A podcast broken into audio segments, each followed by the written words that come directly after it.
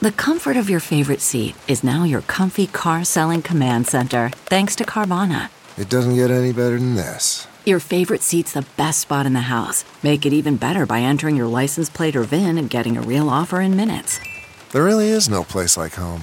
And speaking of home, Carvana will pick up your car from yours after you finalize your offer. Visit Carvana.com or download the app and sell your car from your comfy place.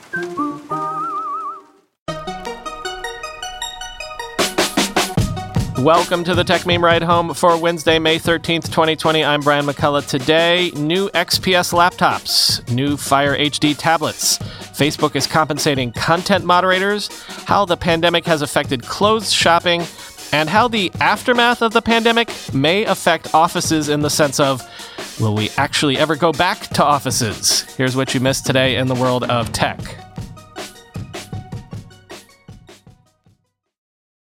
Dell has announced new XPS 17 and XPS 15 laptops, redesigned with new 16 to 10 ratioed edge to edge displays, USB C ports exclusively, and Intel's 10th generation CPUs. All of this starting at $1,300 and $1,500 respectively, quoting The Verge.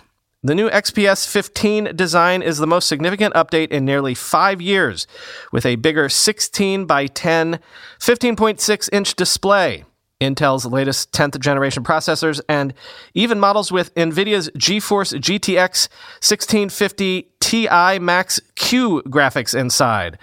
The new 15.6 inch display trims the bezels down on all sides and drops the ugly bottom chin bezel that has plagued the XPS lineup in recent years. It also enables the XPS 15 to support a 16 to 10 aspect ratio, just like Dell did with the XPS 13 earlier this year. You can pick between a more than 4K display or a regular FHD display, and both include a tiny top mounted webcam. You'll also be able to configure the XPS 15 with up to Intel's Core i9 45 watt chip and 64 GB of RAM, as well as 2 terabytes of storage. Dell is also including two USB C Thunderbolt 3 ports, a regular USB C 3.1 port, and a full size SD card reader. Much like the XPS 13, Dell is ditching legacy ports like USB A and HDMI in favor of USB C. These port changes do mean the XPS 15 now has a thinner profile at 18 millimeters high, and Dell is promising the longest battery life of any 15 inch laptop, with up to 25 hours on the FHD display model. Dell's updated XPS 15 starts shipping today, priced at $1,299.99. Alongside the updated XPS 15, Dell is reintroducing its bigger XPS 17. It's been nearly 10 years since we've seen an XPS 17, and as the name implies, it's the larger 17 inch member of the XPS family. Dell describes the XPS 17 as its most powerful XPS laptop ever, and the company has certainly managed to squeeze a lot into a relatively small package for a 17 inch laptop. Quote, the XPS 17 is the smallest 17 inch laptop on the planet, claims Donnie Oliphant, Dell's marketing director of XPS products. It's even designed to be smaller than nearly 50% of all 15 inch laptops that exist in the market today, end quote. The XPS 17, however, will only be available later this summer.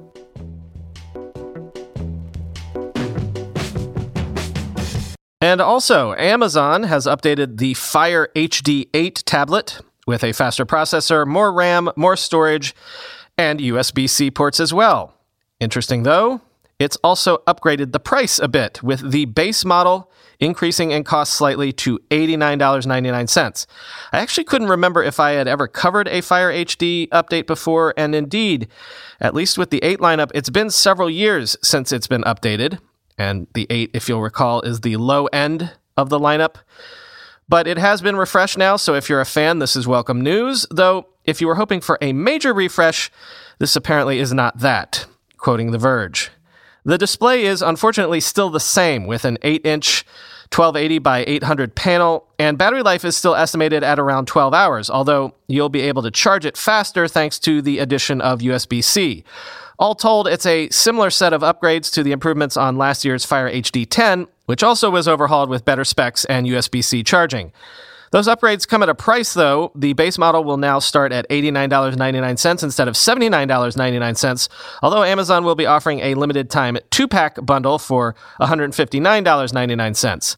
Along with the standard Fire HD 8, though, there are two new models the Fire HD 8 Plus, which at $109.99 costs $20 more than the regular version, but ups the RAM to 3 gigabytes, adds Qi wireless charging, and includes a faster 9 watt charger in the box and six months of Kindle Unlimited service. End quote. There's also the popular and useful Kids Edition coming in at $139.99 for the exact same hardware, but also coming with that kid proof case, which is basically a necessity if you're buying a tablet for kids. You can pre order all of this today with shipping coming June 3rd. Facebook is set to pay $52 million to settle with 11,250 of its content moderators. The settlement will be compensation for the mental health issues those moderators have developed on the job. Quoting Casey Newton, who basically broke and has owned this story from the very beginning. In a preliminary settlement filed on Friday in San Mateo Superior Court, the social network agreed to pay damages to American moderators and provide more counseling to them while they work. Each moderator will receive a minimum of $1,000 and will be eligible for additional compensation if they are diagnosed with post traumatic stress disorder or related conditions. The settlement covers 11,250 moderators, and lawyers in the case believe that as many as half of them will be eligible for extra pay related to mental health issues associated with their time working for Facebook, including depression and addiction. In September 2018, former Facebook moderator Selena Scola sued Facebook, alleging that she developed PTSD after being placed in a role that required her to regularly view photos and images of rape, murder, and suicide. Scola developed symptoms of PTSD after nine months on the job. The complaint, which was ultimately joined by several other former Facebook moderators working in four states, alleged that Facebook had failed to provide them with a safe workplace. Scola was part of a wave of moderators hired in the aftermath of the 2016 U.S. presidential election when Facebook was criticized for failing to remove harmful content from the platform. The company hired several large consulting firms, including Accenture, Cognizant, Genpact, and Pro Unlimited, to bring on thousands of contractors in the United States to do the job. End quote.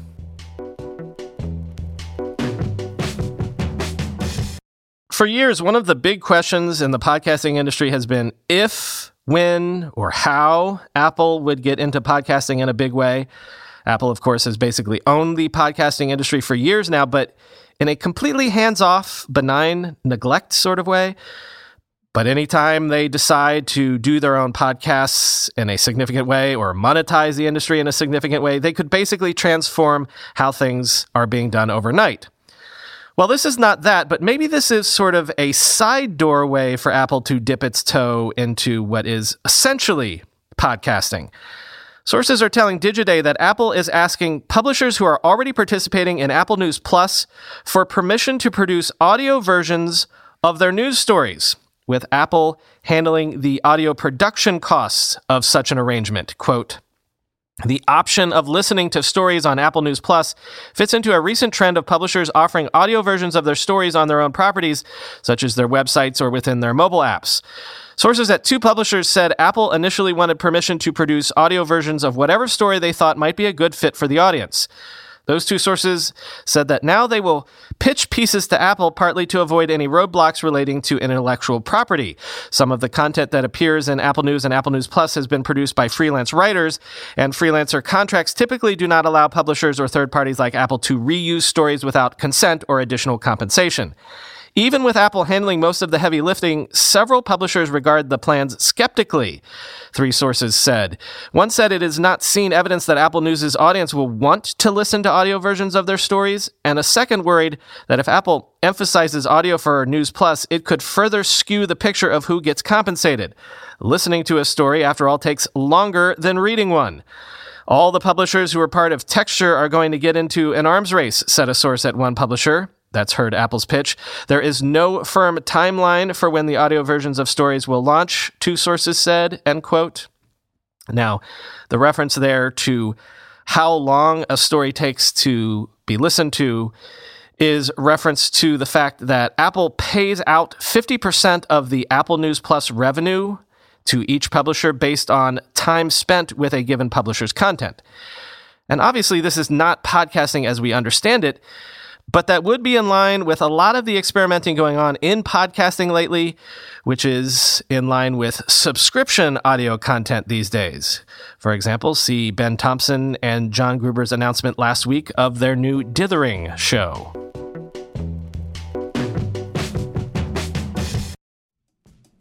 Love, love, love Yahoo Finance. Use it every day to research companies we talk about on the show. Heck, I used it constantly when I was writing the book to look at the historical performance of dot .com companies. But when I'm working on my own portfolio, it's also the autocomplete in my browser, yahoofinance.com. They are the number one finance destination producing a holistic look at the financial news cycle, including breaking news, original editorial perspectives, analyst ratings, independent research, customizable charts, and so much more. And when you use it for your personal investing tool, like I do, you can securely link your brokerage accounts to it for a unified view of your wealth, including 401k and other investments. A comprehensive perspective is what sets apart great investors, and it's how Yahoo Finance ensures you have the insight to look at your wealth in its entirety. When it comes to your financial future, you think you've done it all, you've saved, you've researched, you've invested all that you can. Now, you need to take those investments to the next level by using what every financial great uses Yahoo Finance. Think of it as an observability dashboard, but for your finances. With a community of over 90 million users each month, their real strength is helping you on your way to financial success. For comprehensive financial news and analysis, visit the brand behind every great investor, yahoofinance.com. The number one financial destination, yahoofinance.com. That's yahoofinance.com. With everyone fighting for attention, how can your business stand out and connect with customers? That's easy. Get Constant Contact. Constant Contact's award winning marketing platform has helped millions of small businesses stand out, stay top of mind, and see big results fast. Constant Contact makes it easy to promote your business with powerful tools like email and SMS marketing, social media posting, and even events management. With Constant Contact, you'll reach new audiences, grow your customer list, and communicate more effectively to sell more, raise more, and fast track growth. Don't know much about marketing? No sweat. Constant Contact's writing assistance tools and automation features help you say the right thing at the right time every time. Plus, you can send with confidence knowing your emails are actually reaching your customers thanks to Constant Contact's best in class 97% deliverability rate. I use this and you should too. Tackle any challenge with Constant Contact's expert live customer support. Plus, everything's backed by their 30 day money back guarantee. So, get going and start growing your business today with a free trial at constantcontact.com. Just go to constantcontact.com right now Constant Contact, helping the small stand tall. ConstantContact.com. Some more interesting COVID 19 related data surrounding the economy, this time from Adobe, which estimates that U.S. e commerce sales rose 49% in April, at least compared to early March, led by online grocery, which was up 110%, book sales, which doubled, and sales of electronics, which rose 58%. Quoting TechCrunch, the data comes from Adobe's index of the digital economy, which analyzes more than 1 trillion online transactions across 100 million different SKUs. The company works with 80 of the top 100 U.S. online retailers to gather its data. The numbers indicate that consumers are willing to spend on products that will help them manage the COVID 19 crisis. This includes, in large part, online grocery pickup and delivery. Meanwhile, the electronics category of online sales saw its first inflation in years. According to Adobe, online electronics prices have been experiencing deflation at a steady rate since 2014. But COVID 19 has led to electronics prices flattening. Computer prices even crept up in April due to rising demand.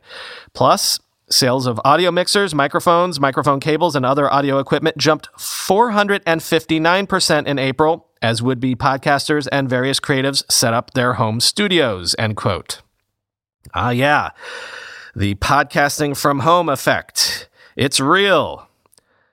I'm kidding, but only slightly. Meanwhile, I found this interesting too. Online apparel shopping increased 34%, but at the same time, April saw the largest monthly drop in apparel prices in more than five years. Why?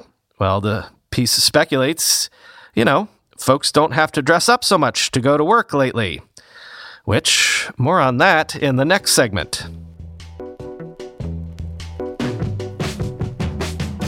I can tell you that there are endless discussions all over the place right now about the future of the workplace, the future of actually going to work. Like, now that we know most companies' operations can happen sort of fine without anyone actually coming into the office, why then have anyone come into the office? And of course, I'm talking about, you know, work that can be done in offices. I'm not talking about manufacturing and things like that.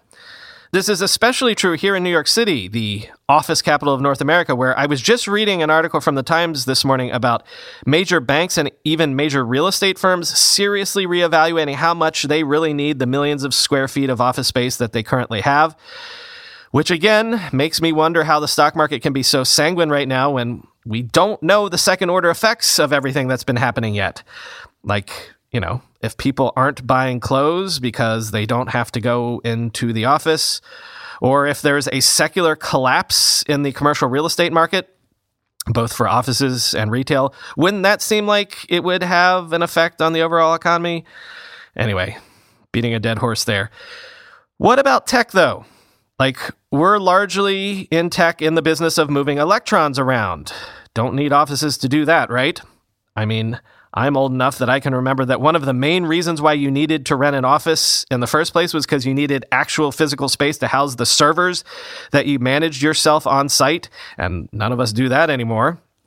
And then there's the whole idea that if you're a tech worker and you don't need to go to the office, then you wouldn't need to live somewhere insanely expensive just to do your job, because you wouldn't have to worry about commuting somewhere expensive to do your job. I'm sure you've been seeing people kicking around ideas about moving to San Diego or Arizona or Iowa, just like I have. Well, Twitter weirdly seems to be leading on things like this. Like yesterday, Twitter told staff that they can continue to work from home essentially forever if they want. Like they can do so indefinitely, even after the pandemic ends, though this new policy won't apply to all jobs. This is from our friend Alex Kantrowitz at BuzzFeed. Quote, Twitter CEO Jack Dorsey emailed employees on Tuesday telling them that they'd be allowed to work from home permanently, even after the coronavirus pandemic lockdown passes. Some jobs that require physical presence, such as maintaining servers, will still require employees to come in. We've been very thoughtful in how we've approached this from the time where we were one of the first companies to move to a work from home model. A Twitter spokesperson told BuzzFeed News, We'll continue to be and will continue to put the safety of our people and communities first, end quote. Dorsey had announced the company's intent to work in a distributed way before the virus, but the pandemic forced the company to move the timeline up. In his email, Dorsey said it's unlikely Twitter would open its offices before September and that business travel would be canceled until then as well, with very few exceptions. The company will also cancel all in person events for the rest of the year and reassess its plan for 2021 later this year. Finally, Twitter upped its allowance for work from home supplies to $1,000 for all employees, end quote. Meanwhile, sources are telling Mark Gurman that Apple plans to return workers to offices sooner than most other tech companies, although staff will be coming back in distinct phases, quoting Mark Gurman in Bloomberg. The technology giant plans to bring back employees in phases to its offices, including the main Apple Park campus in Silicon Valley, over a few months, according to people familiar with the plan. The first phase, which includes staff members who can't work remotely or are facing challenges working from home, has already begun in some regions globally. It will expand to major offices across late May and early June, Apple has told staff. A second phase, scheduled to begin in July, will return even more employees to Apple's offices globally. In the U.S., the company has locations in cities including New York, Los Angeles, Austin, San Diego, and Boulder. The return to work timelines are fluid and may change, particularly given local and state stay at home orders, said the people who asked not to be identified talking about internal company matters. This week, Senior Apple managers are beginning to inform employees if they are in the first phase or a later part of the process. During the first phase, employees will either be asked to work from the office regularly or only for certain periods depending on their role, the company has told staff. An Apple spokesperson declined to comment, end quote. That's all for today. As always, you can follow me on Twitter at BrianMCC. If you're interested in buying a classified ad to tell your fellow listeners about a project that you're working on or launching or need to hire someone for, you can do so at ridehome.info slash classifieds. And if you want to subscribe to the ad free feed, it's the bottom link in the show notes today. Talk to you tomorrow.